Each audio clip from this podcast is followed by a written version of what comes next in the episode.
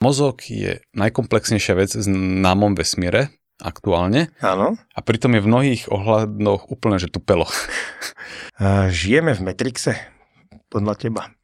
Čo ak je to naozaj tak, že každé naše rozhodnutie spôsobí, že sa vesmír rozdvojí a v jednej kopii vesmíru poviem áno a v druhej poviem nie? Čo si myslíš ty napríklad o takej téme, akože hodne spirituálnej, ako sú že minulé životy napríklad? Tak čo si o tom myslí teoretický fyzik, to je ma zaujímalo. Môžeme si nahovárať, že hviezdam záleží na tom, že akú mám náladu a podobne, ale absolútne nie. A myslíš si, že sa dá cestovať, alebo že sa bude dať niekedy cestovať v čase?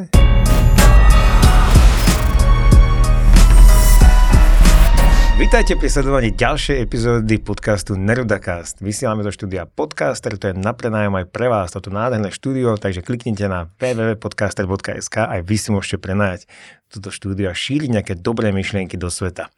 Mojím dnešným hostom je Samuel Kováčik, teoretický fyzik, takže moje priania sa splnili, že som tu chcel mať teoretického fyzika. Ahoj. Ahoj, ahoj.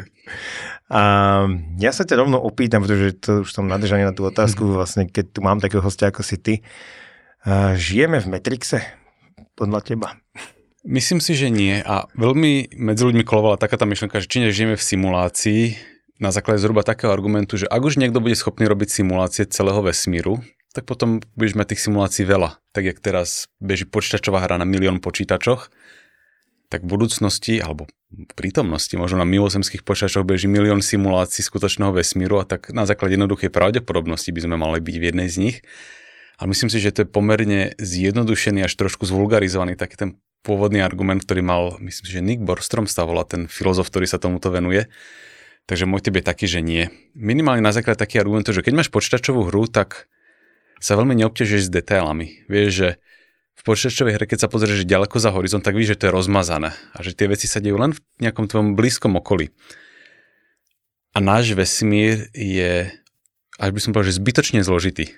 Vieš, keby si chcel simulovať náš vesmír a zaujímalo by ťa, čo sa deje na našej planéte, tu proste usekneš niekde za slnečnou sústavou a nebudeš sa s tým ondiť ďalej, alebo za hranicou galaxie. Kedy sme si mysleli, že naša galaxia je celý vesmír. Že ak by si chcel robiť simuláciu, tak to proste usekneš tam a povieš, že na ten zbytok kašleme. Ale môže to byť proste projekcia, že my sa teraz pozrieme do toho ďalekohľadu a tam oni nám projektujú. Hej, ale ani s týmto by sa nemuseli obťažovať. Rovnako veľmi dlho sme si mysleli, že hmota končí na úrovni atomu, že to je to najmenšie. Uh-huh. Úplne v pode to takto fungovalo a až sa mi tak nutka že takto by to v podstate pre naše potreby mohlo byť.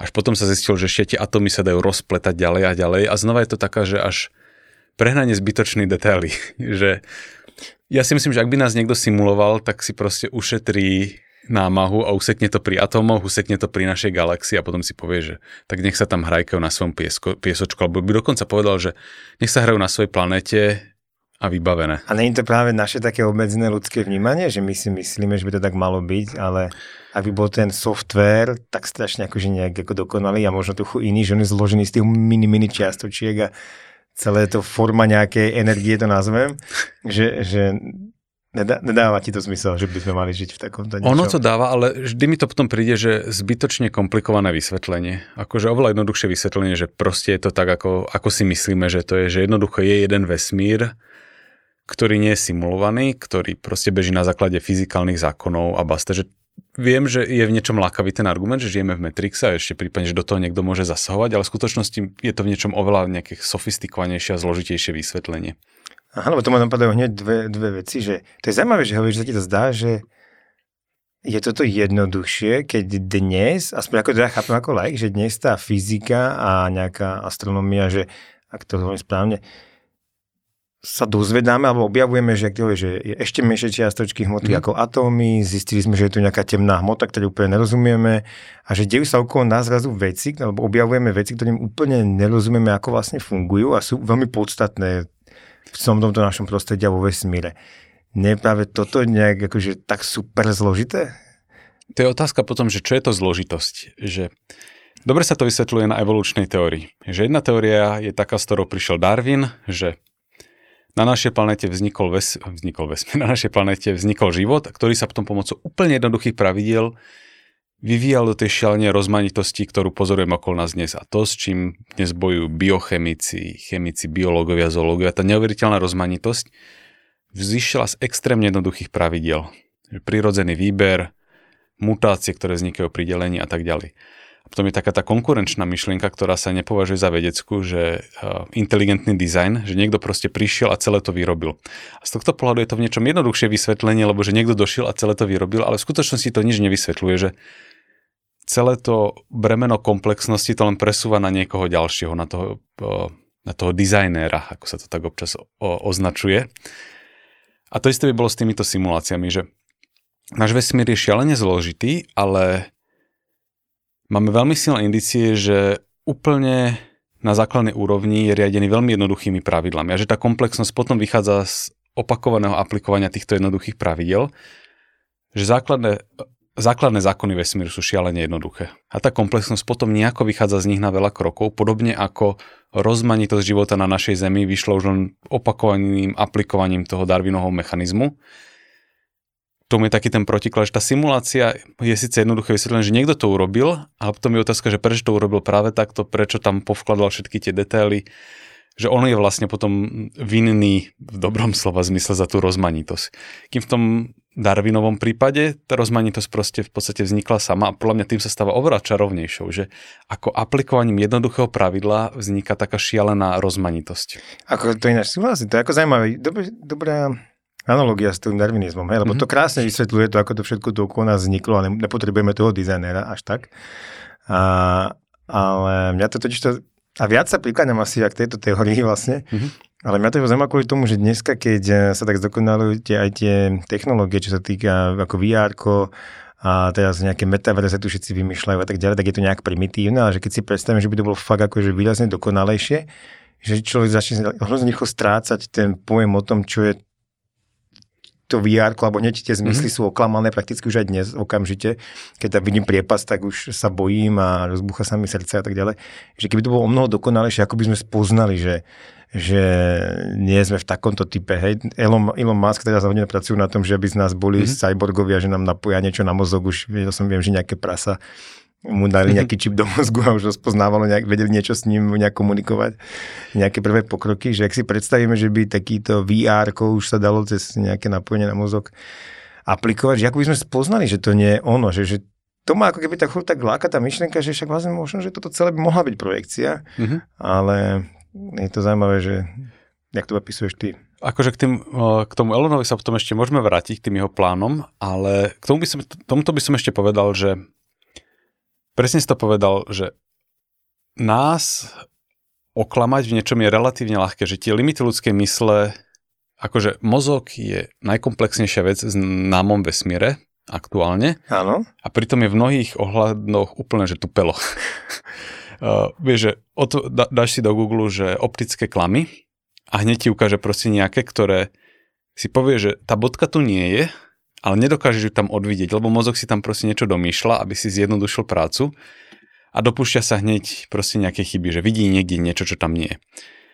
A na som povedal, že hodíš si to do Google, lebo Google a mnohé iné sociálne platformy akože sú si vedomé nedokonalosti ľudskej mysle, veľmi to proti nám zneužívajú. Na štýl, že keď si scrolluješ Facebook napríklad a dáš si, že refresh, tak tam máš taký zhruba sekundový delay lebo sa zistilo, že keď má niečo, ono sa to, neviem, ak sa to správne presloží do slovenčiny, že keď máš časovo odsunutý taký ten pocit šťastia, tak je intenzívnejší. Ty, či čakáš na tie lajky a keď si sekundu počkáš, tak máš silnejší dopaminový raz z toho, ako keby ti to oni by ti to hneď mohli ukázať, ale nechajú ťa sekundu čakať ako tie uh, hazardné hry, aby sa chvíľku točila tá gulička na rulete, aby si mal z toho intenzívnejší požitok. Čiže náš mozog má neuveriteľné množstvo chýb, ktoré akože neuromarketery potom vedia zneužívať. A ak by to robili tí mimozemšťania pre potreby, že ideme simulovať ľuďom nejakú záhradku, kde sa majú zabávať, tak by sa nemuseli obťažovať s tým, že tam pridávajú detaily, ktoré sú pre ľudský mozog neviditeľné. My sme si museli strašne sofistikované zariadenia vytvoriť, aby sme dokázali preklenúť tie ľudské obmedzenia. Že vytvorili sme teleskopy, ktoré vidia iné vlnové dĺžky ako svetlo. Mm-hmm. A detektory, ktoré dokážu vidieť tak malé veci, ktoré sú že úplne že neviditeľné. Koronavírus je tak malý, že on nie je viditeľný v žiadnom slova zmysle, lebo má proste niekoľko nanometrov, čo je neviditeľné pre 500 nanometrové vlnové dĺžky, aké sme my zvyknutí vnímať. Takže my sme si museli brutálne rozšíriť to, čo v podstate dovoluje nám biológia. Naučili sme sa zachytávať iné vlnové dĺžky, spracovávať signál, ktorý trvá niekedy roky, niekedy milisekundy Takže my sme vlastne prekonali tie biologické obmedzenia, aby sme uvedeli, že aha, ten vesmír sa správa oveľa inač. A toto sú tie veci, kde, sa, kde by sa mimozemšťania neobmedzovali. Že keby robili tú simuláciu pre nás, aby sme, aby sme akože, aby, aby skúmali napríklad naše správanie, tak by sa neobťažovali, že by do toho vkladali kvarky, nevkladali by do toho, ja neviem, nejaké veci, ktoré sa dejú raz za tisíc rokov a podobne, že... Môže to byť súčasť toho kódu? Jak máme jednotky a nuly, oni majú kvarky? a na týmto si ináč akože trošku rozmýšľal, že v... Teraz sa deje veľa výskumu, ktorý sa snaží úplne že prísť na podstatu toho, ako fungujú čierne diery, ako fungujú častice. A jeden motív, ktorý sa tam prekvapivo začína opakovať, a viem, že teraz si s tým strašne strelím do kolena, ale je, že uh, že pojem informácie zohráva úplne kľúčovú úlohu na základnej úrovni, ale nie v že by tam niekto uvidel nejaké jednotky a nuly, ale že pojem informácia vyzerá byť úplne kľúčový pojem na fundamentálnej úrovni. Nie je to taká binárna operácia, alebo binárna informácia, ako je pri normálnej informatike. Skôr to v mnohých oblastiach vyzerá byť taká forma, že kvantovej informácie alebo nejakého kvantového previazania, také ako je, ako celkom dobre odskúmané teraz vyšiel taký šialený článok, koľko, dva roky dozadu, ktorý prirovnáva čierne diery k počítačovému kódu. V nejakom slova zmysle, nie v takom, že niekto by ich naprogramoval, ale že v niečom sa správajú obdobne. Čiže v niečom sa trošku informatika približuje k fyzike a k matematike posledné roky, ale nie z takého dôvodu, že by sme niekde odhalili naozaj, že, že tuto sú skripty, ktoré bežia a niečo simulujú, ale že informácia naozaj je úplne že fundamentálna vec v našom vesmíre. Takže... Ale čo si potom predstaviť, že informácia? Hovorí, že nie je binárna, to je akože jednotky a nuly, hej? Mm-hmm. Ale informácia akože... Čo, čo, je, čo sa mám predstaviť? Toto sa trošku ťažko vysvetľuje úplne zjednodušene, ale to, čo nás vo fyzike často láka, je, že rozmýšľať, ako veci fungujú na najjednoduchšej možnej úrovni a nájsť nejaké limity, pomocou ktorých dokážeme opísať. A jeden z takých limitov sa napríklad skúmal, že čo sa deje s informáciou, keď ju hodíš do čiernej diery. Uh-huh. Že hodíš tam kývadlo, ktoré buď sa kýva, alebo nie. Tak keď sa kýva, tak to je, že jednotka, že sa to deje a nula, že sa to nedieje. Najjednoduchší možný fyzikálny systém. Aha, Kývadlo, okay. ktoré má dva možné stavy. A hodíš to tam a pozrieš sa, čo sa deje s tou čiernou dierou. No a tam sa zistilo, že plocha čiernej diery ako keby bola úmerná informácií, ktorá sa v čiernej diere nachádza. Že keď tam hodíš to jedno kývadlo, tak tá plocha narastie ako keby o jeden bit. Aha. A potom ľudia začali rozmýšľať, že do frasa, že prečo sa to správa takto divne, že ako keby tá informácia nejako súvisela s tou fyzikálnou podstatou čiernej diery. A nie je toto ešte úplne zodpovedané uspokojivo, že ako vlastne tá informácia súvisí s povahou čiernej diery a keď súvisí s povahou čiernej diery, či vlastne nesúvisí s povahou všetkého iného.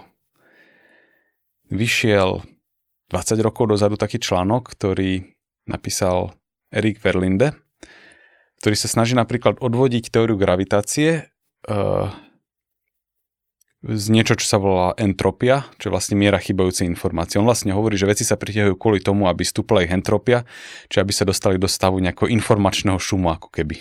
A potom sa všetko navzájom priťahuje? A potom sa to priťahuje mm-hmm. z mhm. takého dôvodu. A smiešne na tom je, že naozaj z tohto odvodil Newtonové, Newtonov gravitačný zákon a v podstate s mierne prižmurenými očami aj e, Einsteinové gravitačné rovnice. Čiže on zobral úplne iný princíp, že on vychádzal z nejakej informačnej alebo entropickej podstaty veci a odvodil z toho nejaké fyzikálne zákony tak, ako ich poznáme. Čo teraz nehovorím, že, že je naozaj tak, lebo on ne, my tak hovoríme v komunite, že argument uh, mávajúcimi rukami, že občas, keď nevieš vysvetliť, tak to začneš akože rozprávať a látať veci nie úplne dobre odpodstatené, tak on trošku mával rukami pri tých odvodzovačkách, ale aj tak je prekvapivé, že dospel k rozumnému výsledku. Takže taký leitmotív teoretickej fyziky takej, čo sa snaží akože hľadať tú fundamentálnu teóriu, čím ďalej, tým viac sa tam pracuje s pomocou informácia, kvantové previazanie, entropia a podobne. A čo je kvantové previazanie? To, to, počujem. To sa dá vysvetliť tiež nejak zjednodušene? Uh-huh. Uh, kvantová fyzika nás učí, že veci môžu byť vo viacerých stavoch naraz. Napríklad, že keď si hodíš mincu, tak na nej padne vrch alebo spodok. Ak by si hodil kvantovú mincu a zakreli rukou, tak ona je v oboch stavoch naraz. To je tá Schrödingerová mačka. Napríklad, napríklad aj to. V takom slova zmysle, mm-hmm. že nie, že ty nevieš, čo sa nachádza pod tou rukou, ale že naozaj, že tá informácia neexistuje, kým sa tam nepozrieš. Že ona dokáže byť v oboch stavoch naraz. Mm-hmm. No a kvantové previazanie je, že obaja by sme si hodili mincov a ani jeden z nás nevie povedať, čo sa tam nachádza, ale obaja vieme povedať, že ak ja budem mať vrch, ty budeš mať spodok a naopak. Mm-hmm. Srana na tom je, že ak by sme si hodili tou mincov a takto tam držíme tú ruku a ty teraz odletíš do galaxie Andromeda a potom si povieme, že v roku 3000 1. januára na Silvestra obaja takto pozrieme, tak uvidíme korelovaný výsledok, aj keď sa od seba nachádzame úplne ďaleko. Ten signál nemá šancu prejsť na takú vzdialenosť. Zároveň tam tá informácia nebola predtým. Čiže ako keby naraz sa udeje niečo, nejaká tá synchronizácia alebo korelácia no, na takú vzdialenosť, mm-hmm. aby, že to ani svetlo nestihne, čo v ľuďoch vyvoláva dojem, že ono sa to volá, že spooky action at a distance, že desivá interakcia na diálku, ale v skutočnosti je to len proste, to znamená, že my trošku zle rozmýšľame o tých veciach. A my vieme, prečo to tak je? Nie. Um, Lebo prepáč, iba môžem, ako by som neprerušil, mm. tak si prepáč, nie, nie, kľudne, Ale tu ma hrozne, mi to už párkrát vystúpilo, to tak to hovorí, že ja si zachytil niekde taký experiment, kde oni nejakú časticu rozdelili na dve, dali ich, ja neviem koľko od seba mm-hmm. a, a teraz uh, už neviem, čo si urobili s tou jednou, do nej ťukli a pohla sa aj tá druhá v rovnakom čase, teraz to poviem tak akože primitívne, ale že oni sa správali úplne rovnako a oni vedeli to, čo ty hovoríš, že keby boli aj úplne na opačnom konci vesmíru tá jedna, tak sa to udeje tá istá vec s tou druhou polovicou. Je to toto, čo ty hovoríš, že to pri, Áno, ale nie je to v tom zmysle, že z jednou niečo urobíš a na tú druhú nevieš poslať signál. Ty nevieš komunikovať informáciu, čiže to neporušuje nejak Einsteinovú teóriu relativity, že hm. informácia sa šíri maximálne rýchlosťou svetla. Jediné, ty tam vieš robiť nejaké rozhodnutie, že buď sa pozrieš, či to je minca, že či to je euro alebo dolár a či to je mhm. vrch alebo spodok. Uh-huh. A môžeš sa rozhodnúť, jeden urobí jedno druhé, druhý urobí jedno druhé. A keď sa obaja rozhodneme rovnako, že obaja sa pozeráme, či to je vrch alebo spodok, tak vtedy budú naše výsledky korelované. Uh-huh. A keď sa ja pozriem, či je to vrch alebo sporok, ale ty sa pozrieš, či to je euro alebo dolár, tak uvidíš úplne nezávislý výsledok odo mňa. Aha. A teraz je na tomto divné, že ako vlastne dochádza k tejto synchronizácii. A pravdepodobne to vysvetlenie spočíva v tom, že my o týchto veciach rozmýšľame moc ľudským spôsobom a proste kvantová mechanika beží inač. A kvantová mechanika znamená, že náš vesmír beží trošku inač, ako my sme zvyknutí, mm-hmm. lebo znova tie naše uh, opičie mozgy, uh, ktoré niekde v tundre proste sa prispôsobovali tomu, aby ich nezjedlo niečo a aby mohli okusovať sladké plody zo stromov. Nie sú pripravené na to, aby rozmýšľali v kvantovo-mechanických pojmoch. Ale sú to veci, ktoré keď ich overíme experimentálne, tak to naozaj tak sedí. Že keď oni vytvorili tie dve častice a jednu poslali 100 km tam a druhú 100 km opačným smerom a potom s nimi robili tieto experimenty ako keby zádzaní mince, tak dopadli presne tak, ako som povedal, že keď sa zladili, tak to dopadlo synchronizovane, keď nie, tak to dopadlo úplne náhodne. A bolo by to tak, akokoľvek by boli ďaleko od seba. Vyzerá to tak, že áno. A v podstate teraz sa akože uh, aj veci sa občas radi pretekajú a jeden z takých nevinných pretekov je, že na akú vzdialenosť sa podarí toto kvantové previazanie pozorovať, lebo keď to tvoj labák dokáže, tak sa na chvíľku akože dostane niekam do novín, podobne ako sa hľadajú najväčšie známe prvočísla a číslo pi na najviac desatinných miest, tak to je taká nevinná disciplína, v ktorej sa akože ľudia prekonávajú. Ale znamená, že ukazuje nám to, že náš vesmír funguje v niečom oveľa ináč, ako si predstavujeme a aj napriek tomu, že kvantová mechanika bude mať čoskoro, alebo Platov, akože ona nevznikla v jednom bode, ona vznikla dlho, tak zhruba 100 rokov má, stále nerozumieme poriadne aj základom. Že my ne, nerozumieme, ako ju správne interpretovať. My vieme používať technicky, to znamená, že o, vieme presne spočítať vlastnosti molekúl na základe kvantovej fyziky, vieme dizajnovať prístroje a podobne. Všetko sedí úplne, že šie, že potiaľ nám to sedí. Všetko sedí, že ta, tak šialene presne, že to nemá obdobie v histórii ľudstva, že to sedí, že na niektoré výpočty na 12 desatinných miest. A potom ale sa stane čo, kde to nám zase vôbec nesedí? Keď sa to snažíme interpretovať pomocou, uh, pomocou ľudských pojmov, že sa snažíme vysvetliť, interpretovať čo sa tam deje, Že tak prečo tie nevieme. mince korelujú, hej? Takže my nepoznáme interpretáciu kvantovej mechaniky. Ľudia sa sporia, ale tak v dobrom, že to nie sú že nejaké krvilačné vojny, ale existuje, existuje viacero rôznych interpretácií kvantovej mechaniky, ktoré sa dajú od seba odlišiť a sú ľudia, ktorí na tom pracujú. Zároveň úplne, že v jadre kvantovej mechaniky sú nezodpovedané problémy. Že my vieme povedať, ako sa niečo vyvíja v čase, že keď položíš elektrón, položíš si elektrón semka na stôl a necháš ho, nech si robí, čo mu srdce ráči, tak to vieme opísať, ako sa deje. Ale keď sa na ten elektrón idem pozrieť, že idem zmerať jeho polohu, tak tento proces nevieme úplne správne opísať pomocou tých rovníc, ktoré opisujú zbytok jeho života. Čiže ono sa tomto hovorí, že problém merania. Že nevieme A- pekne no. opísať proces merania častíc. A to je ten experiment, ktorý ľudia, ktorí trochu sa tomu venujú, je... a To je ten experiment, to je, myslím, že správne som pochopil, to je iba teoretický experiment, ako vystrelovali ten uh, častice svetla, myslím, že na tie ako keby svetlocitlivé dosky s dvoma štrbinami, dvouštrbinový experiment, už som si spomenul. Mhm. To je ono, že, že, Je to áno, áno. že keď sa pozerám, tak sa to správa inak, ako keď sa nepozerám. Presne tak. A- keď, keď chceš udržať tú kvantovosť, tak ten systém musí byť nerušený, musí byť izolovaný od okolitého sveta. A tak Keď- to znamená, že sa nesmiem pozerať? Nesmieš sa pozerať, ale zároveň to aj znamená, že nemôžeš to robiť, o, napríklad, že keď to urobíš že v plyne, tak ten plyn tiež spôsobí, že pokazí ti ten kvantový stav. Že udržať kvantový stav je ťažké. Aha. Taký, aby prejavoval tieto vlastnosti. A to musíš mať izolované od rôznych rušivých vplyvov, napríklad aj od toho, že to niečím sleduješ, to znamená, že do toho hádžeš fotóniky a oni sa odrážajú a keď sa od toho odrážajú, tak sleduješ presne, či to prejde prvou štrbinu alebo druhou. Čiže uh, musíš to vedieť akože odli- odizolovať od rušivých vplyvov a keď to odizoluješ, tak sa tam prejavia tie zvláštne kvantové častice. Ja, tak aby som tomu rozumel, tak aj pri tých, čo možno, že nevedia úplne presne, čo ide, tak ten Mhm. experiment hovorí, že máme dve štrbiny, cez ktoré ako keby strieľame fotóny svetla, hovorím správne. Za nimi je nejaká svetlocitlivá doska, keď si to tak predstavím. A keď sa na to pozerám, tak sa to správa napríklad ako vlna a, a, do, a na tej svetlocitlivej doske sa nám objaví nejaký tvar Mhm. toho, ako dopadali tie fotóny. A keď sa na to nepozerám, tak sa to správa ako teraz, neviem, inak. Jedna je vlna a druhá je častica. Ako častica, tiež ako napríklad telo, keď si predstavím, že, že by som strieľal náboje a sa to na tej flex, eh, svetlocitlivej doske zase prejaví nejak inak.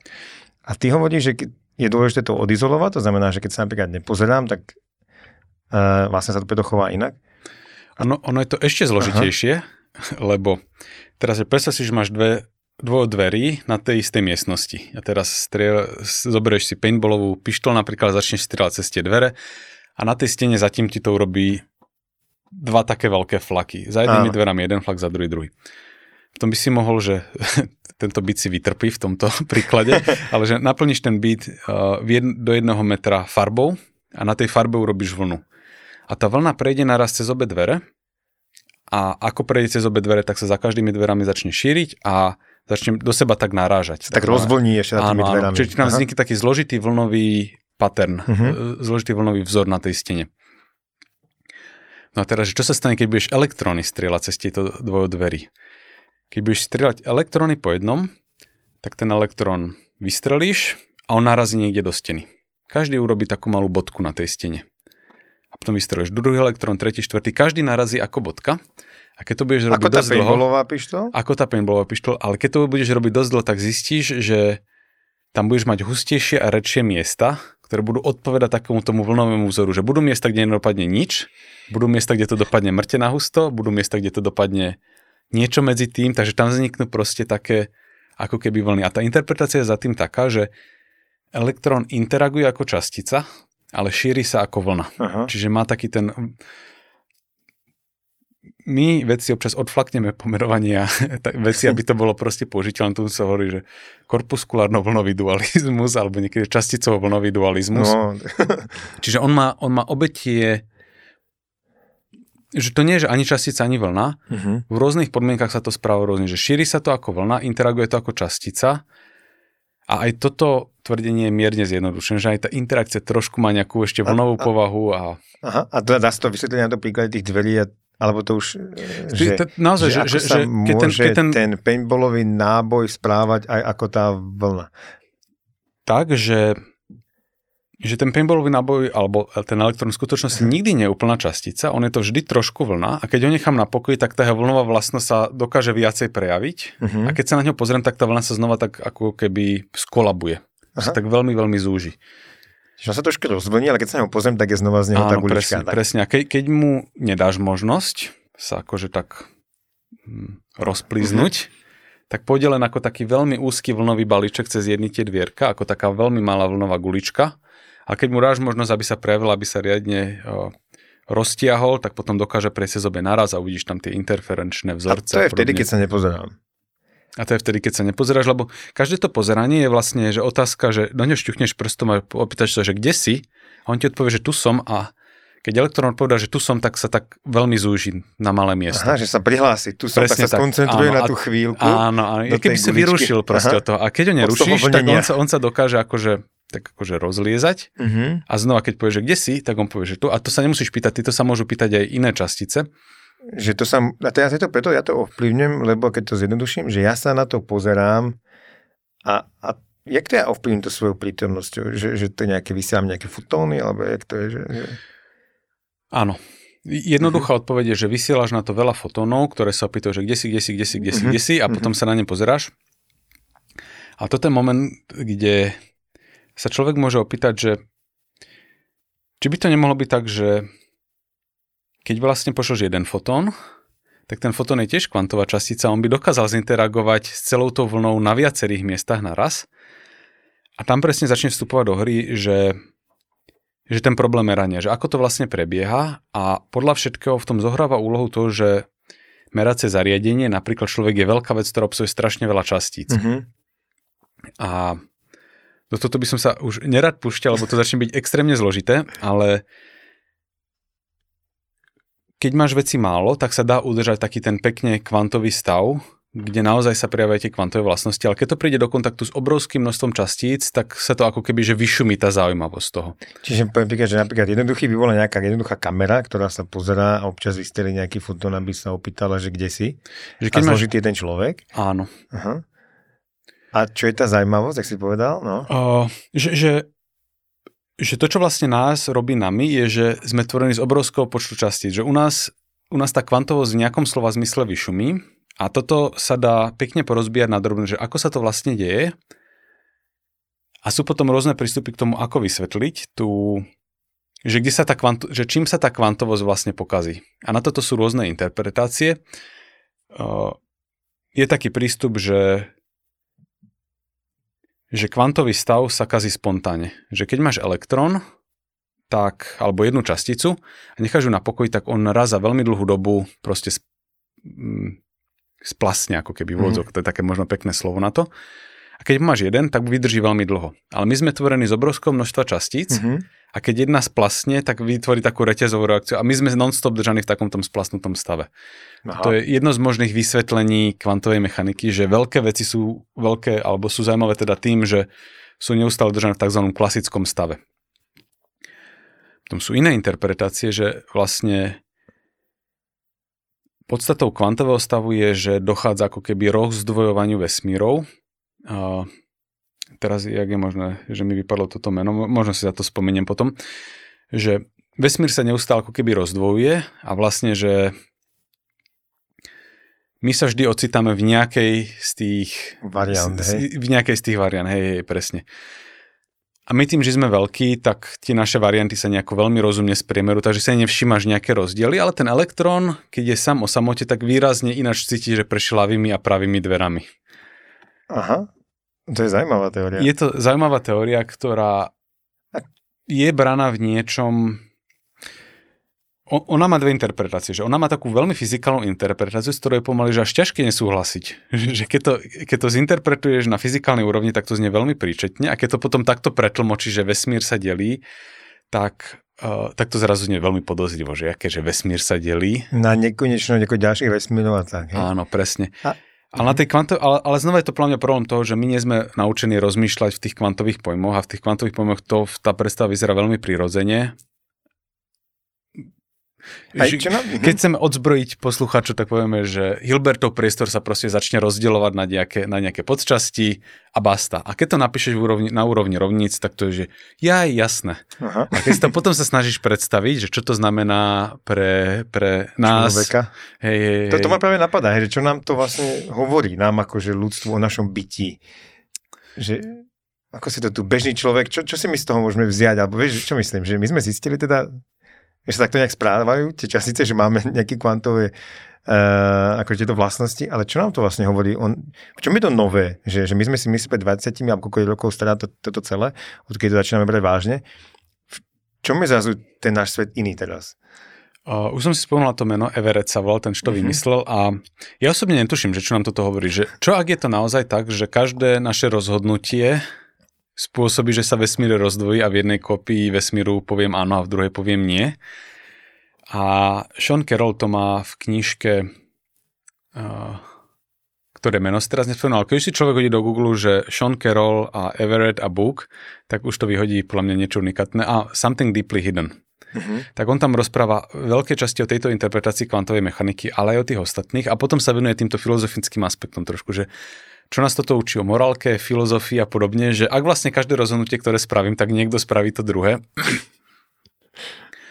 Ale ono je to asi potom tak, že tých vesmírov vlastne nemusí vzniknúť dva, môže vzniknúť strašne veľa a keď je niekto to, čo by sme nazvali dobrým človekom, tak v 99 vesmíroch urobí to správne rozhodnutie, len v jednom spraví to iné. Takže aj tak potom akože vzniká oveľa viacej tých vesmírov, kde sa tie veci dejú nejakým spôsobom. Lebo práve tu na to nadážajú presne, že tie spirituálne rôzne akože učenia, alebo ľudia, ktorí sa venujú tej spirituálnym témam, tak oni sa toto strašne opreli o ten, o ten zrovna ten tvoj experiment, že teda my svoju energiu nejakého vnímania vieme ovplyvniť veci.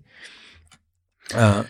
Hej, ale oni to, v tomto pláne sa 99,9 periodicky, podľa mňa, že zneužívanie toho, že ľudia nerozumejú úplne kvantovej mechanike, takže oni vlastne využívajú tie pojmy na to, aby mohli ľudí nalákať a povedia, že no a teraz vaše kvantové vibrácie robia niečo, čo sú proste, že no, v angličtine na to taký pekný názov, že uh, žargonový šalát, že keď proste nakombinuješ slova, ktorým nikto poriadne nerozumie, len to má akože urobi taký wow efekt, ale keď to rozbiješ na drobné, tak to sú absolútne nezmyselné tvrdenia, je, že Stretol som fialovú farbu, ako sa tešila z horšicových prázdnin a neviem čo.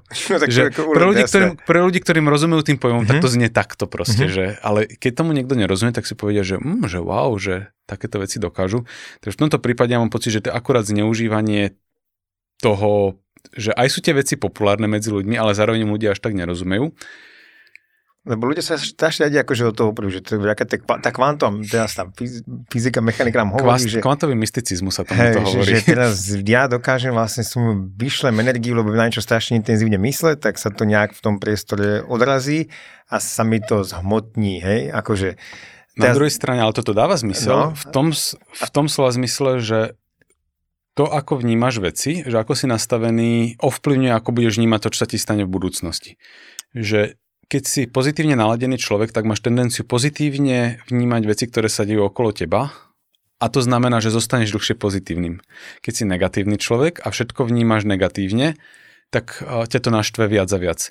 Dajme tomu, že išiel som ráno na električku a ušla mi. A teraz pozitívne naladený človek si povie, že OK, že ale zase pekné počasie, tak môžem proste... Sa prejsť. Hej, môžem sa prejsť, môžem si proste vychutnávať, že je celkom fajn počasie, neprší, neviem čo a síce možno trošku meška, ale bude pozitívne naladený, lebo si vybral z tohoto pozitívne. Negatívne naladený človek sa bude 4 minúty dúdiť, takže nielenže meška, ešte potom príde naštvatejší a už sa to, už sa to nakopuje. Takže toto zase tento psychologický efekt je pre mňa veľmi dôležitý a absolútne to nemá, akože vesmíru sme ukradnutí, akože vieš, že niekde galaxia, hej, že hej. Môžeme, si, môžeme si nahovárať, že hviezdam záleží na tom, že akú mám náladu a podobne, ale absolútne nie. Že to sú proste kopy plazmy, akože je to možno v niečom také deprimujúce tvrdenie, ale im je úplne jedno, ako sa máme, ale nášmu mozgu nie je jedno, ako sa máme a to, ako ho máme nastavený, potom výrazne ovplyvňuje, ako budeme vnímať veci okolo seba a v tomto to môže úplne fungovať, že keď niekto dobre naladený, a naučí sa sústrediť na pozitíva, tak sa bude cítiť pozitívnejšie. A, a niekto to interpretuje, že vysiela pozitívne a pozitívne sa mu vracia späť, ale v skutočnosti sa to celé usta- zostalo medzi jeho ušami, čo ale nijak nedegraduje túto skutočnosť. Že, to, to, ako som povedal, uh-huh. že ten mozog je, mozog je natoľko úžasný, že naučiť sa ho využívať takýmto spôsobom je pre mňa neuveriteľne užitočné. To, to súhlasím. A teda ty si myslíš, že to je vlastne čisto vec z psychológie a mozgu a nemá to nič spoločné s tým, že ja by som nejak energiou svojou, lebo koniec koncov aj my sme že zložení z týchto všetkých miniatúrnych častičiek, ktoré nejak spolu mm-hmm. akože majú nejakú energiu medzi sebou, že? Oni majú iné veci na práci, než, že, než, než našu... nejak ovplyvňovať to ďalšie okolie, hej? Aha. Ono už akože často, že na úrovni buniek, že bunkami ukradnuté, ako sa máme, bunky sú jednoduché biomechanické veci, ktoré zachytia jednu molekulu, pozrú sa na návod, čo s ňou majú urobiť a vyplú niečo ďalej. Aj tá, alebo tak napríklad, že teória, že všetky tie choroby a veci, teraz na úrovni bunky, keď sme, že ovplyvňujeme hlavne to, ako sa akože psychosomaticky, že ak sa ako človek vlastne cíti a tak ďalej, nejaké úrovne stresu a tak ďalej. To, že, to, to je presne, hej, že úroveň stresu a podobne, že keď... Zase iba chemická reakcia. Áno, že keď si negatívne naladený a máš úroveň stresu, tak tvoj mozog vyvinutý pre potreby toho, aby ťa napríklad nezjedol uh, lev na ranej prechádzke, tak má pocit, že si v nejakej mizernej situácii a spustí rôzne poplašné hlásenia v tele na úrovni znova nejakých biochemických signálov, ktoré potom rozhádžu mnohé jemné mechanizmy, že on si povie, že OK, bojeme o život a keď máš pocit, že bojuješ o život 6 rokov posledných, tak to znamená, že mnohé veci v tvojom tele nefungujú správne. Čiže áno, to, ako sa cítiš, uh, mení to, ako funguje tvoje telo, a nie na úrovni, že jednotlivé mm-hmm. bunky by mali depresiu, oni takýchto intenciách nefungujú. Ale na tej úrovni, že keď tvoj mozog má pocit, že niečo je zlé, tak vysiela signály, ktorými sa potom riadi zbytok tela. Čo sa dá akože úplne ľahko otestovať, že človek vie, že keď má proste stresovú situáciu, sa mu vie zatočiť hlava, zrazu sa cíti mizerne, zrazu veci, ktoré by boli úplne jednoduché, mu prídu šialene zložité. Prejsť po lávke je úplne iné, keď si pol metra nad zemou a keď si v 100 metrovej výške. Toto ma vždy zaujímalo že detsko som sa na múdiku tak hrával a hovorím si, že zaujímavé, že tu ma to vôbec nedesí a prejdem v pohode. Tak by bola podobno 100 metrová jama, tak sa tak zrazu, zrazu trošku stresu a tvoje telo funguje úplne inač. Uh-huh. A ja občas trošku lozievam a presne viem, že keď som v stresovej situácii, tak proste začnem robiť chyby, začnem byť nervózny, začnú sa mi potiť dlane, zhoršuje sa môj lozecký výkon, lebo som sa zrazu pozrel pod seba a, a teraz si hovorím, no a tak teraz, keď proste vypadnem z tohto boldru v tejto výške, tak je nenulové riziko, že minimálne si vytknem člnok alebo niečo ešte prípadne horšie. Čo ale neznamená, že sa boja moje individuálne bunky e, v, ja neviem, v svaloch predlaktia a podobne. Jednoducho sa bojí môj mozog na základe veľmi zlej úvahy, ktorá mi ešte zhoršuje potom vyhliadky do budúcnosti a vysiela zrazu, že pozor, budeme o život, začnite sa potiť dlane, alebo neviem čo. A nejaké spúšťa chemické procesy, že? Tak, tak, tak, no. Mm, zaujímavé. Na o tom to je úplne, že geniálna kniha teraz, uh, volá sa, že Immune. Myslím si, že bude preložená niekedy tento rok, ktoré o tom, ako funguje imunitný systém, ale aj v kooperácii s interakciou zo zbytku tela. A presne, že keď sa udržiavaš v zlom rozpoložení, že si dlhodobo v chronickom, že máš chronický stres, tak ako jednoducho tvoje telo proste nezvláda svoje úlohy, alebo imunitný systém, lebo imunitný systém povie, že naháňa nás lev, tak teraz je trochu menej dôležité brániť sa pred chrípkou, lebo chrípka mm-hmm. má menšiu pravdepodobnosť, že nás zabíja ako ten lev. Tvoj, tvoje telo netuší, že to, čo sa bojíš, nie je lev, ale je tvoj šéf v práci, alebo hodnotenie ľudí na Instagrame, mm-hmm. ktoré by ti mohlo byť úplne ukradnuté. Takže znova je to o tom, že že na, naša mysel má úplne že šialené dôsledky na fungovanie nášho tela a vôbec k tomu nemusíme pridávať žiadnu úroveň mysticizmu alebo niečo ďalšieho. Mm. Sú to nie, niektorí hľadú úplne, že priamočiare mechanizmy, dobre mienené evolúciou mm-hmm. na to, aby sme prežili uh, niekde, neviem kde, v savane, ktoré sa ale nestihli updateovať na to, že uh, fungujeme, vie, že v ére digitálnych a úplne iných problémov. Úplne no. hej, že, že dokážeš komunikovať zrazu s celým svetom a že vieš interagovať s tisíckami ľuďmi naraz. Na toto proste nie sme pripravení. No. A hoci kto si na toto ne, nájde nejaký mentálny hack a povie si, že je to ja neviem, že vesmír mu pomáha lepšie fungovať, tak podľa mňa ja s tým absolútne nemám žiaden problém. Ak je to niečo, čím si ľudia pomáhajú, aby lepšie proste strávili deň, aby sa nechali vystresovať, aby sa nechali ovplyvňovať tým, čo čo si ostatní myslel, že absolútne s tým mám problém.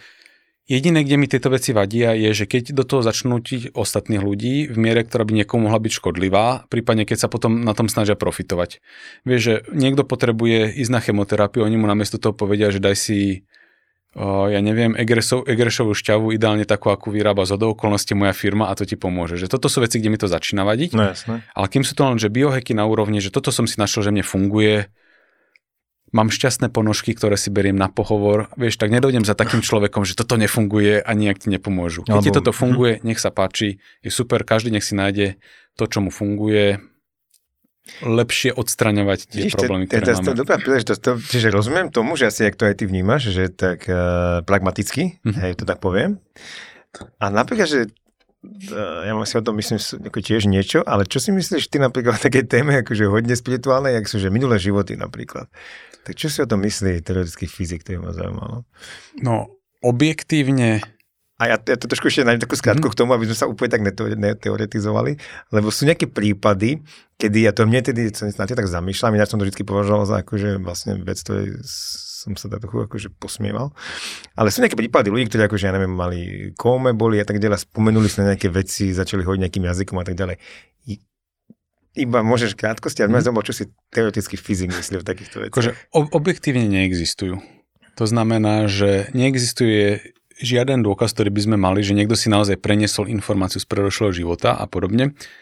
Na druhú stranu zopakujem, že ak mi niekto povie, že snažím sa byť dobrým človekom, aby v tom budúcom zo mňa nebola húsenica, tak ja mu to nezačnem teraz vyvracať, ak to je dobrý nástroj na to, že je z neho naozaj lepší človek, že kvôli tomu... No to určite. Kvôli tomu neodhodí plastovú flašu v lese, ale pekne, pekne ju odseparuje. Takže na tejto úrovni Hej, že takto, že objektívne nie, ale keď to niekomu pomáha, tak whatever. Yeah, okay. Ale sú tieto veci aj trošku odskúšané uh, dvomi zaujímavými experimentami. Prvý bol taký, že uh, mierne neetický experiment v miestnosti, kde často resuscitovali pacientov, niekde na iske, dali na najvyššiu poličku, tuším, že plišového zeleného hrocha alebo nejakú hračku. A potom ľudia hovorili, že ty, že jak som umieral, tak som už videl, proste som sa znášal, všetko som videl z tretej osoby, a už som videl svetlo a videl som všetkých, ako ma zachraňujete a podobne. A tak sa spýtal, že no dobre, a takže čo je hore na poličke? A nikto nevedel povedať. Že všetci tvrdili, že sa vznášajú, ale nedostali tú extra informáciu, ktorú by dostali, ak by sa naozaj znášali a videli by, že na najvyššej poličke je ten, ten zelený hrošik alebo čo to bolo. Takže trošku neeticky uh, toto odkontrolovali.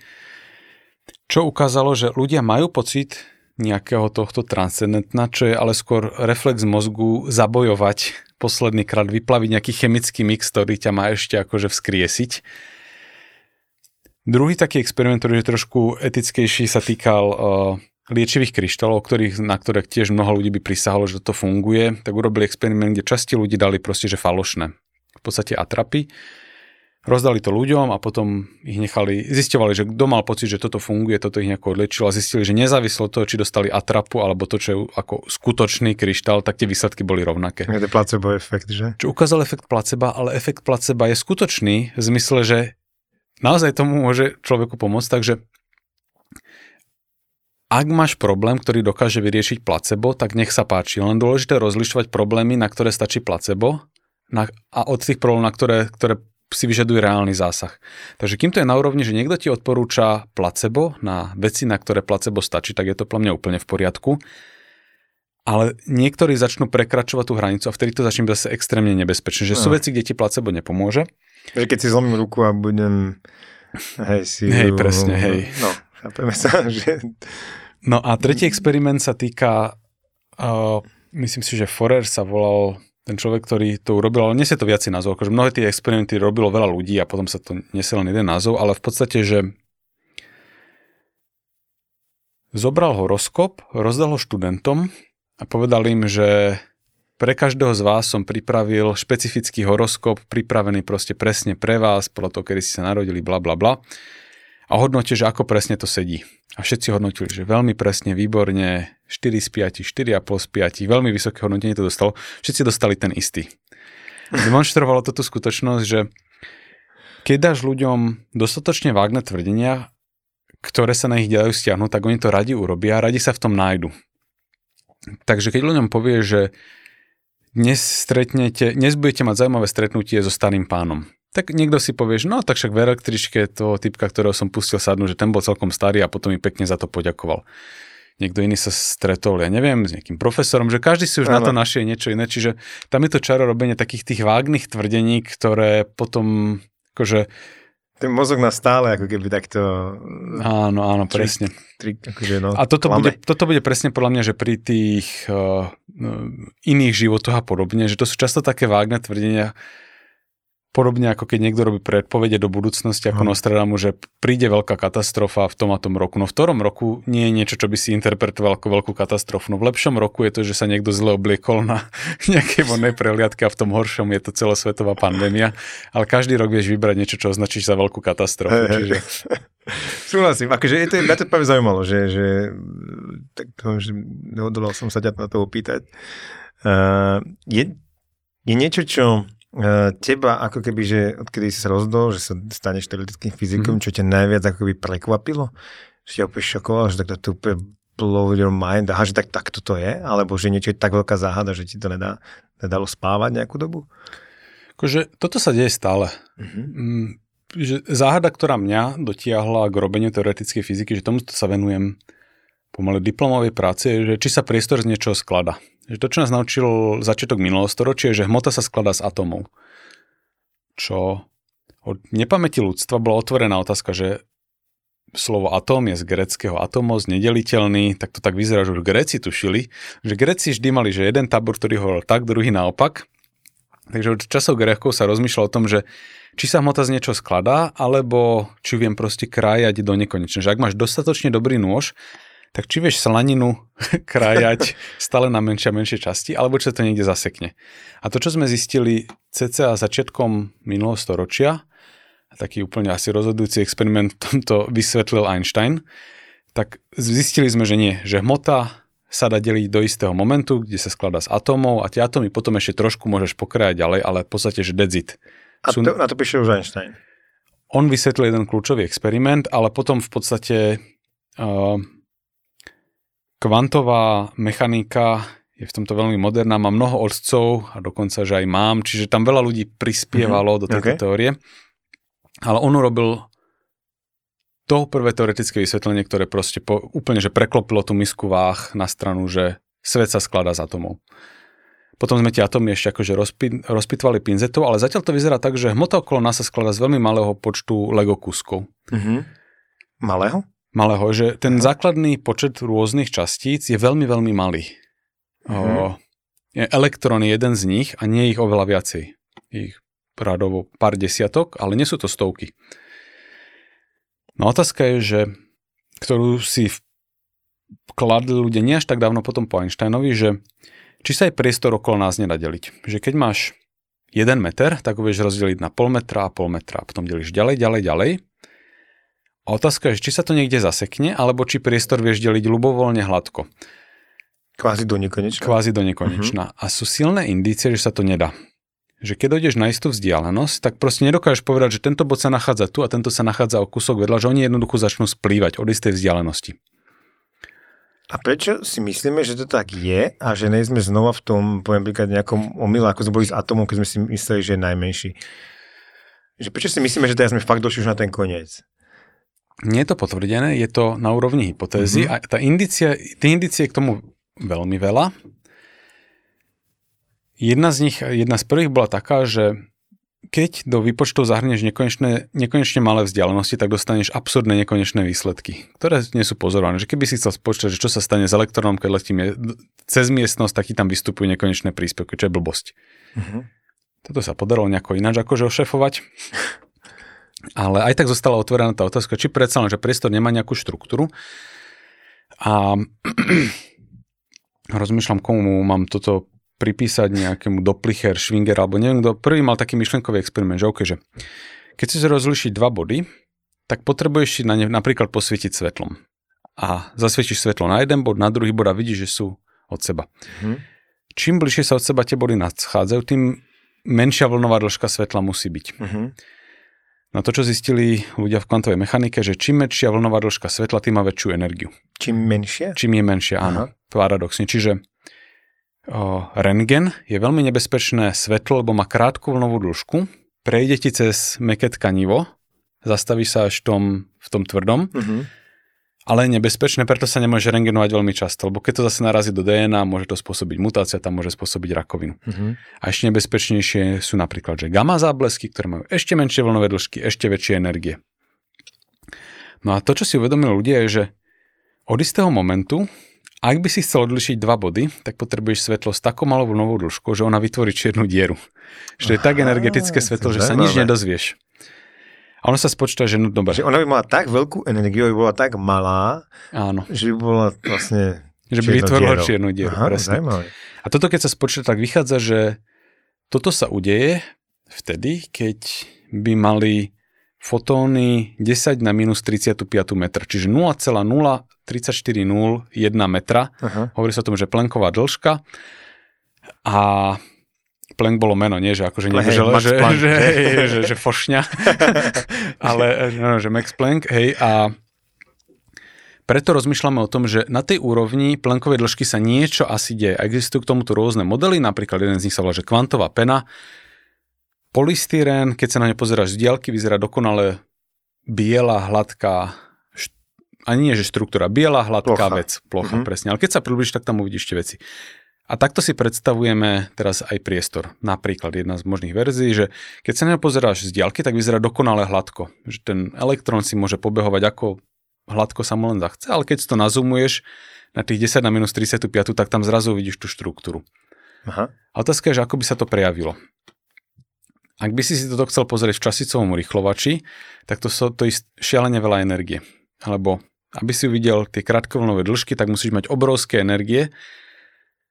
A keď si človek spočíta, že aký veľký časicový urýchlovač by na toto potreboval, tak by musel mať rozmer minimálne slnečnej sústavy. A ty hovoríš, že na to, aby sme si to overili, že to Overili, tak je. že to tak je. Mhm. Takže tá metóda, ako sme zatiaľ skúmali mikroskopické veci, vyzerá byť, že neuveriteľne drahá. Že musíš postaviť časicový rýchlovač, ktorý je tak veľký, že dokáže zachytiť tieto javy. Mhm. Sú ľudia, ktorí hovoria, že nejakých sekundárnych efektoch sa to môžu dá vidieť aj tam, ale jedna z vecí, na ktorej teraz trošku začínam pracovať, ja som už niečo robil posledné roky, je, že pozrie sa, či vo vesmíre sa nedejú veci, kde by sa táto štruktúra priestoru nejako prejavila. Mhm. Napríklad som pracoval na tom, že ako to zmení správanie mikroskopických čiernych dier. Tie Mhm. môžu byť aj veľmi malé a sú citlivé na štruktúry priestoru. Druhá vec, v ktorej sa teraz snažím zorientovať, takže nemôžem ešte povedať, že by som na tomto niečo urobil prospešné, ale mám pocit, že toto je veľmi zaujímavá oblasť, ktorej sa oplatí zorientovať, je, že ak by ten priestor, mal nejakú štruktúru, tak on spôsobí, že rôzne vlnové dĺžky svetla sa v ňom šíria rôzne rýchlo. Teda, ja zároveň trochu si to Mhm. mm-hmm. skúsim zopakovať, takže ak je ten priestor, má ten svoj koniec, teda akože tá Mhm. najmenšia veľkosť je tých 0,0036 nul, tak vtedy by platilo toto, čo hovoríš, áno. že, že ten fotón, keď z neho prechádza, to znamená, že má nejakú štruktúru, si to predstavíme ako mriežku, Áno, alebo ten trojdimenzionálnu, polystyren. hej, alebo ten, ten polystyren.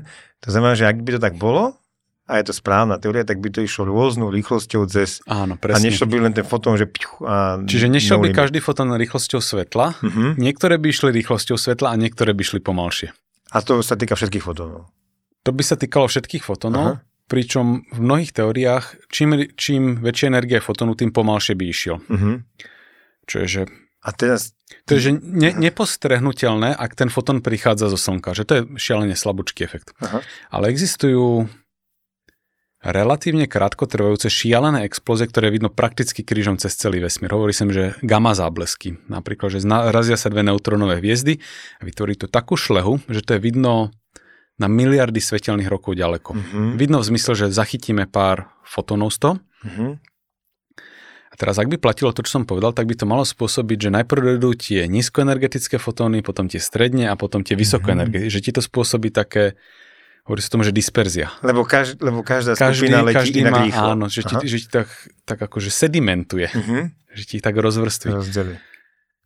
A momentálne sme na úrovni, že nevieme tie gamma záblesky ešte tak presne pozorať, aby sme to úplne dokázali vidieť. Sú nejaké predbežné štúdie, ktoré tento efekt sa pokusili uvidieť, tvrdia, že ho uvideli, ale povedali, že máme tak malé štatistiky a tak nedokonalé experimenty, že je to také, že veľmi na vážkach. Ale teraz v podstate sa podával a teda ja som tam bol tiež ako nejaké ma- malé želiesko. Súkoli. Hej, hej, hej, ale hej, tak súkoli by to teda nebolo želiesko, Hej, ale hej, nejaké ne, koliesko? nejaké, hej, úplne, že ma- malé linka súčiastka v takom projekte, ktorý sa podával do SIT vesmírna, no, Európska vesmírna Mhm. agentúra, ktorý by mal urobiť experiment, ktorý by dokázal preklen, prekr, prekročiť tú hranicu a už byť schopný uvidieť tento efekt, ak tam ten efekt naozaj je. Mhm. Takže je možné, že ak budeme o 10 rokov nahrávať ďalšiu epizódu tohto podcastu, tak sa už bude povedať, že aha, toto sa urobilo a vďaka tomu sme to uvideli. A to by znamenalo asi akože veľkú revolúciu, ne? Mhm. Že, že by sme si potvrdili, že my už vieme, kde je ten koniec, hej? teda to tak poviem.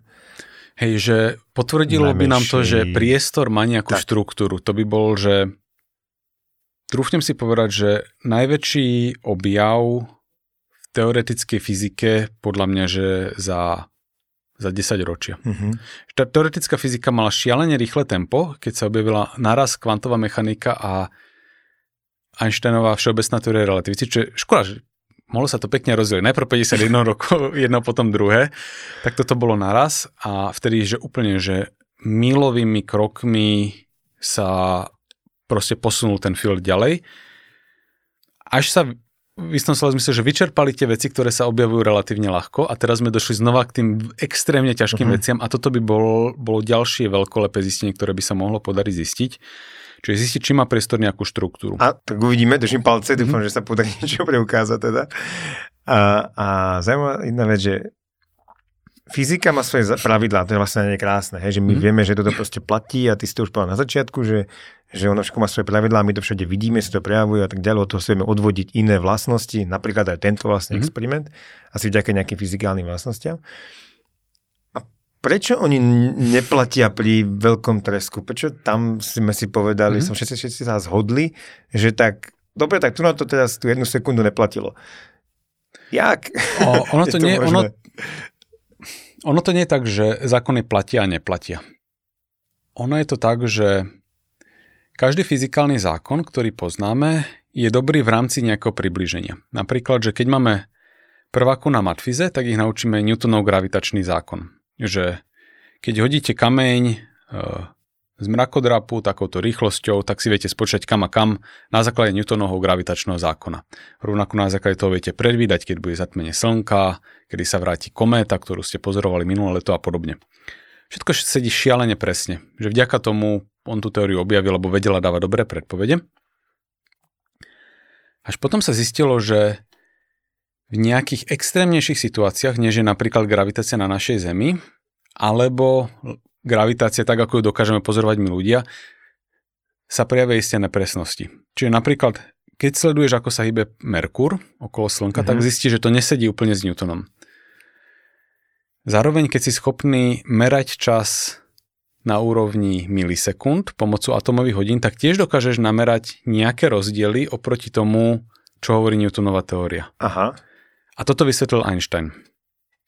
Čiže Einstein našiel teóriu, ktorá za bežných okolností hovorí to isté, čo Newtonova teória, ale v nejakých špecifických si- situáciách, napríklad keď robíš veľmi presné merania, alebo keď si veľmi blízko hmotného objektu, tak tam uvidíš rozdiely. Čiže to, že nám ten Merkur úplne nesedí, jak by Mhm. to malo, tak Einstein to vysvetlil, prečo to tak je. Áno, Aha. presne. Čiže tá Newtonová teória je ako keby súčasť tej Einsteinovej. Platí Mhm. za istých podmienok, ale tá Einsteinová obsahuje ešte ďalšie veci, že ona Mhm. Oveľa, oveľa viac vecí v sebe obsahuje. A, a vďaka tomu tomu rozumieme a ne, nevyrušuje nás to, že ten Merkur... Presne tak, že Merkur Mhm. presne sa pohybuje podľa, podľa Einsteinovej teórie, hodiny, ktoré sa nachádzajú na GPS satelitoch, Tie atomové... aha. inač presne podľa Einsteinovej teórie. Dokonca aj atomové hodiny, ktoré ak by si zobral na, eh, do lietadla a obletel s nimi Zem, tak budú tikať inač ako tie na povrchu a toto je overený experiment. To je vďaka tej, že keď sa niečo pohybuje rýchlejšie, že, tak O, ten oba čas efekty sa tam inak. sčítajú, hej, Aha. že aj je to v nejakej výške a aj sa to pohybuje, Mhm. takže oba efekty treba sčítať To dokopy. je také tak malé cestovanie v čase, že? Hej, tak trošku.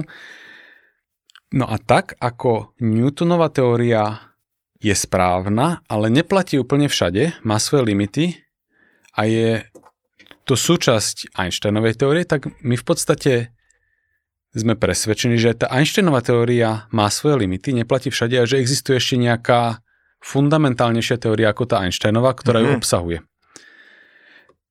A veľký tresk je jedno z tých miest, tak ako bol ten Merkur pre toho Newtona, to nevysvetliteľné, tak pre Einsteinovú teóriu veľký tresk vyzerá byť nevysvetliteľný, zároveň to, čo sa deje v strede čiernej diery, vyzerá byť pre uh, Einsteinovú teóriu neobsiahnutelné. A máme pocit, že ak nájdeme nejakú tú lepšiu teóriu, tak tá poprvé bude obsahovať Einsteinovu, že za bežných podmienok Einsteinova platí a tým pádom obsahuje Newtonovu, ale v týchto špecifických podmienkach dokáže opísať to, čo tam naozaj deje. Čiže my vlastne hľadáme teóriu, ktorá by obsiahla Einsteinovu, ideálne by obsiahla aj kvantovú teóriu a tým pádom by dokázala ovplyvni- opísať veci nielen vtedy, keď sú hmotné, ale aj keď sú malé. Uh-huh. Kvantovka dobre opisuje veci, ktoré sú malé v istom slova zmysle. Teória relativity zase veci, ktoré sú ťažké, teda tá všeobecná teória relativity, ktorá obsahuje gravitáciu. No a táto teória, ktorú hľadáme, občas sa to povie, že teória všetkého, ale nie je ten názov obľúbený e, medzi vedcami, tak táto teória by mala obsahovať všetko toto a zároveň fungovať aj na tých slabých miestach Einsteinovej teórie. A ten názov nie je úplne obľúbený kvôli tomu, že a. Vždy si môžeš položiť otázku, a nie je toto ešte súčasťou Jasne, niečoho väčšieho? Vždycky to môže byť ešte ďalej. Tak.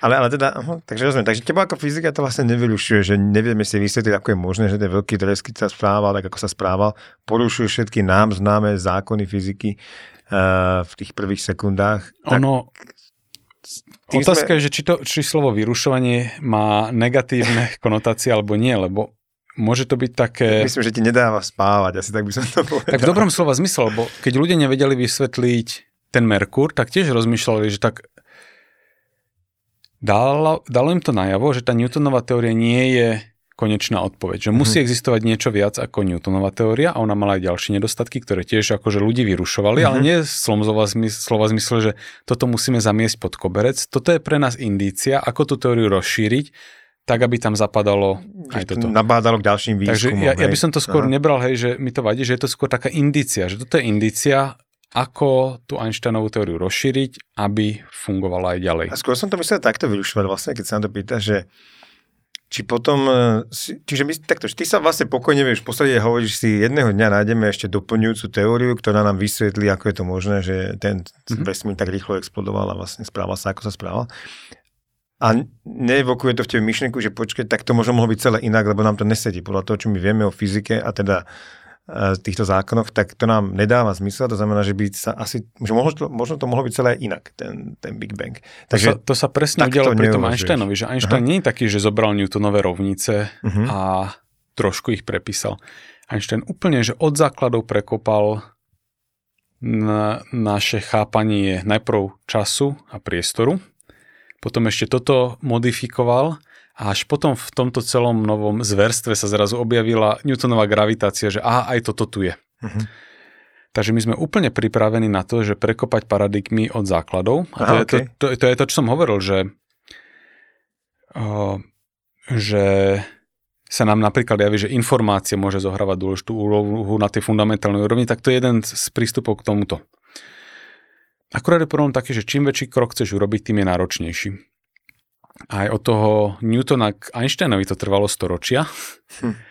Aj pre nás teraz otázka, že my sa o toto snažíme momentálne 10 ročia, či toto tiež nie je úloha, ktorá bude trvať storočia. Hm, akože, možno áno, každá vec vyzerá byť nereálna, až kým ju nespravíš a nevieš dopredu povedať, že koľko to bude trvať. A už aj pri tej teórii strún sme si mysleli, že už sme takmer tam a potom sa ukázalo, že mnohé ďalšie komplikácie. Takže v tomto ja to beriem tak, že ani si nedávam ako životnú ambíciu, že za môjho života sa toto podarí vyriešiť, lebo beriem, že niektoré veci jednoducho presahujú možnosti jedného ľudského života. Že ani ľudia v Newtonových časoch si nemuseli povedať, že my teraz chceme objaviť všetko, my sa chceme posunúť o niekoľko krokov ďalej.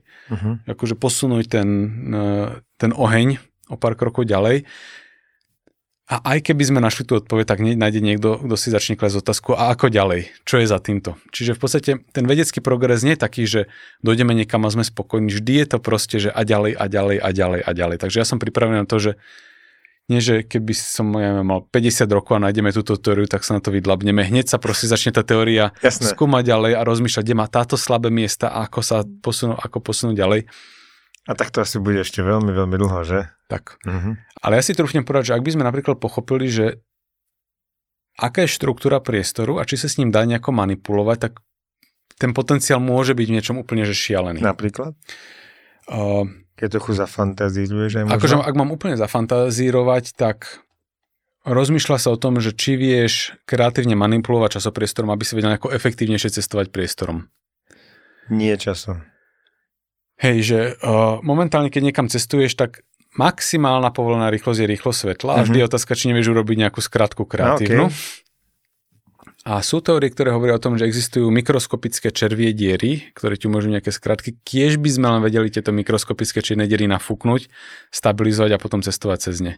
Čo ale nie je niečo, čo sa my dožijeme, samozrejme, ale keď sa o... Ale toto by nám to akože mohlo teoreticky priniesť. Že keď sa o niekoľko storočí budú potom pozerať späť, tak to budú pre nich možno, že bežná vec, tak ako je teraz pre nás bežná vec elektrina všade okolo nás a budú na nás spomínať, ako my spomíname na Michaela Faradaya, ktorému niekto položil otázku, že na čo je vlastne táto vaša elektromagnetická indukcia dobrá a ona to povedala, že na čo sú dobré bábetka, no na nič, ale nevieme, čo z nich ešte vyrastie. to, je, to je zaujímavé, že, že to cestovanie, že no tak, lebo ty keď padneš do čiernej diery, tak sa rozsypeš na jednotlivé, ako keby úplne Pravdepodobne. Tie najmenšie častice a potom Ono sa o tom rozmýšľa, že čo sa vlastne stane. Akože sú teórie, ku ktorým sa ja veľmi neprikláňam, že vlastne cez čierne diery sa dá niekam cestovať. Podľa mňa je to výrazne nepravdepodobné nes- neskočil by som tam. Hej, hej, hej. Neskočil by si tam. A myslíš si, že sa dá cestovať, alebo že sa bude dať niekedy cestovať v čase? Podľa toho, jak ty vnímaš tú fyziku a to všetko? Alebo to je proste fakt hovadenie, iba nejaká túžba nás ľudí? No všetci, akože nudná odpoveď, že všetci cestujeme dopredu v čase, mm-hmm. rýchlosťou 1 sekunda za sekundu. a čo, to, čo je dobre overené, je, že naša vzájomná rýchlosť cestovania v čase sa môže meniť. Mm-hmm. O, až tak, že ak je niekto na desiatom poschodí a na prízemí, tak merateľne ináč beží čas, hm. ale ten efekt je tak malý, že to zase život si nevšimneš. Žiadne také, že jeden výrazne zostarnejšie. Ale že napríklad dáme na, tú nejakú raket, na vesmírnu Ak by si dal stanicu, niekoho blízko že... čiernej diery a druhého ďaleko od čiernej diery, tak ten rozdiel už bude úplne že markantný. To, čo bolo vo firme Interstellar, že oni za hodinu zostarli že oni zostali za hodinu, tí, čo boli v blízkosti čiernej diery a svet zatiaľ zostarol o milióny rok, o, neviem, milióny, o roky, milióny sekúnd som chcel povedať. To som sa zachránil. Takže toto toto je reálne. Takto to naozaj funguje, že v blízkosti čiernej diery ináč beží čas. Takže v istom slova zmysle toto je cestovanie do budúcnosti, v zmysle, že ak ťa zaujíma, ako bude vyzerať Zem v roku 3000, tak máš dve možnosti momentálne. Buď sa dáš mraziť, budeš dúfať, že ťa budú schopní rozmraziť bez poškodenia, alebo si musíš nájsť čiernu dieru, tesne sa zaparkovať aj v blízkosti, dúfať, že ti nezlyhajú motory a budeš vedieť odparkovať z blízkeho okolia späť. Nemôžeš prekročiť tú hranicu, vrátiš sa späť a naozaj tu bude rok 3000 a ty prídeš dobre vyspatý a môžeš sa začať pýtať, že čo sa dialo. Takže... Čiže tak sa dá teoreticky dopredu cestovať? Áno. A otázka je to, čo ľudí láka samozrejme mm. o či sa dá dozadu. No a či si to loto konečne typnem správne. Papierovo to nie je zakázané. Čo sa, teda, čo, čo sa týka Einsteinových rovníc, tak oni nám toto v princípe nezakazujú, ale žiadajú si veľmi extrémne podmienky na to, aby to splnil. My máme časopriestor, si môžeme predstaviť ako taký dvojrozmerný papier, že zahodíme dva rozmery, takže máme jeden rozmer priestor a jeden rozmer čas. V tomto časopriestore sa my hýbeme ako také bodky vpredu. Že keď stojíš na mieste, hýbeš sa v čase, tak proste si jednoducho bodka, ktorá sa mm-hmm. vpredu.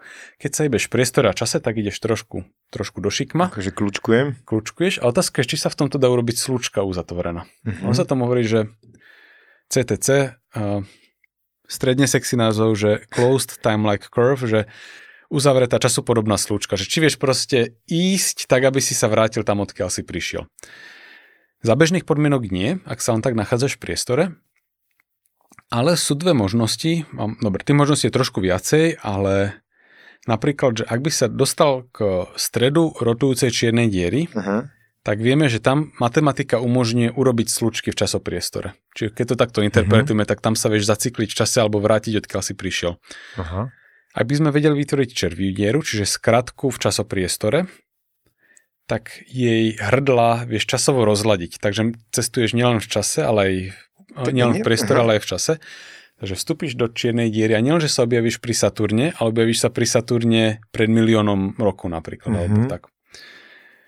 A tretia možnosť mm-hmm. je ešte, že niekde že okolo kozmických strún, o ktorých nevieme, či vôbec existujú, také veľké struny, ktoré sú natiahnuté krížom cez celý vesmír, tak on okolo nich tiež, keby si si robil kolečka, tak tam vieš robiť uzavreté. To hovorí vlastne matematika nám. To, to nám hovorí uh-huh. matematika. Mnohé z týchto sú podľa všetkého chránené. Napríklad, ak by si to robil v strede čiernej diery, tak nám o tom nepovie, že si tam takto zacyklil. To znamená, čo je chránené? O, v tom zmysle, že je to izolované nepriechodnou hranicou od zbytku vesmíru. Že keď vodíš do mhm. čiernej diery, tak sa nevieš vrátiť. Vrátim. A nikomu to nepoviem, čo som zažil. Áno, akože existuje taká hypotéza, že všetky tieto problematické veci sú izolované od zbytku príčetného vesmíru, ktorý sa riadi nejakými kauzálnymi pravidlami, že vlastne tie čierne diery sú ako problematické miesta, ktoré kde sa môžu diať divoké veci, ale čo sa stane vo Vegas, zostane vo Vegas, tak čo sa stane pod horizontom udalosti, zostane pod horizontom udalosti. To mi znie ako, že niekto všetky také komplikované veci zamietol pod koberec do čiernej diery a že... Jediná taká, o ktorej sa trošku rozmýšľa, sú tie červie diery. Uh-huh. Že oni existujú na papieri ako riešenie Einsteinových rovníc, v zmysle, že toto sa dá naozaj vytvoriť a dá sa vytvoriť takým spôsobom, že cestuje v čase. Problém je, že na to, aby si ich udržal, a oni majú tendenciu sa sploštiť, tak uh-huh. na to, mhm. aby si ich udržal, tak musíš mať niečo, čo sa volá exotická hmota, uh-huh. ktorá ich stabilizuje a my nevieme, že či takáto hmota vôbec vo vesmíre existuje. Aha, a to mi pripomenulo tú temnú hmotu, ak to správne nazývam, ktorá by mala byť nejaký 96% hmotnosti nášho vesmíru alebo koľko a my o nič nevieme. No, my vieme, že to, čo vidíme, hviezdy, šutere a lasice, tak toto tvorí úplne, že malinký zlomok vesmíru. To je, že prakticky nič. My len matematicky vieme, že tu má byť. Tak my, je to? my vidíme aj gravitačný prejav. Že my vidíme, uh-huh. že gravitačne priťahuje veci, napríklad že je 96% aj svetlo. To, to, va- toto, je, toto nie je 96%, toto je zhruba menej, nepamätám okay. teraz presné percento, niečo okolo, okolo štvrtiny. Okay. Že štvrtina hmoty, alebo že štvrtina energie vesmíru je vo forme tmavej hmoty u ktorej vidíme gravitačný prejav a nič iné. Čiže keby som dal celý vesmír na váhu, tak je vyzeral by jak jablko, tak mi chýba štvrťka jablka, ale ručička mi ukazuje celé jablko. Áno, presne, že mm-hmm. položíš tam to, čo máš, ma, že máš pocit, že si tam položil všetko, vidíš tam niečo, ale ukazuje ti oveľa väčšiu hmotnosť, ako by malo. Mm-hmm. Takže tomuto sa hovorí, že, že tmavá hmota, ktorá sa teda gravitačne prejavuje rovnako ako naša hmota, ale nevidíme ju. No a potom je vo vesmíre niečo, čo sa volá tmavá energia, Aha, ktorá ešte. sa prejavuje úplne iným spôsobom a čo do energie úplne, že dominuje vesmíru. Tmavá energia sa prejavuje tak, že poháňa rozpínanie vesmíru. A ona je, má čo do metra kubického šialene malú hodnotu. V každom metri kubickom je tmavá energia v princípe zanedbateľne malá, lenže vesmír je tak veľký, že keď to všetko sčítaš dokopy, tak ten príspevok zrazu dominuje. Aha. Takže tá tmavá energia vyzerá byť aj v našom okolí, jen len to jednoducho nevidíme. Lebo je proste tak málo. Tak to je bomba. Akože ja fakt musím povedať, že to je ohromné vlastne, na čom pracuješ. A je ohromné, že ak sa venuješ tej popularizácii vedy, to sa mi strašne páči. A že si vôbec aj našiel čas na toto tu byť. Ja by som sa ešte strašne dlho o tom rozprávať, ale obidva musíme ísť na, na pracovné obedy za 15 minút. Uh, strašne vlastne držím palce. Toto bol taký nejaký výkop kikov, lebo ja som strašne jak dieťa v Disneylande, mm. keď proste akože mám človeka ako ty tu a vedel by som sa pýtať do nekonečna. Možno by sme sa mohli stretnúť niekedy ešte v budúcnosti a vybrať si nejakú jednu tému a možno do nej no, do hĺbky. Ale ďakujem ti moc, že si prišiel, že ma to strašne bavilo a a držím palce, nech sa to podarí. Ďakujem. Aspoň nejaká tá drobná Nobelová cena. Kým sa stretneme, tak ja, ja rád príjmam pozvanie do podcastu, lebo ja to nemusím strihať, my robíme vedatorský podcast, ktorý akože aj striham a mhm. tam sa rozprávame o takýchto veciach, ale ešte sa musím potom aj natrapiť s tým strihom, takže mne je úplne rád, keď, som to, keď ma, si ma niekto zavolá, nechám ma rozprávať a potom to nemusím strihať ďalej. takže v tomto je to úplne, že, úplne, že ďaká za pozvanie Jasne. a že si to niekto teraz odbije za mňa. Presne, to je Jimmy Hoppe, ktorý to bude strihať. tak díky moc. Ďakujem za pozvanie.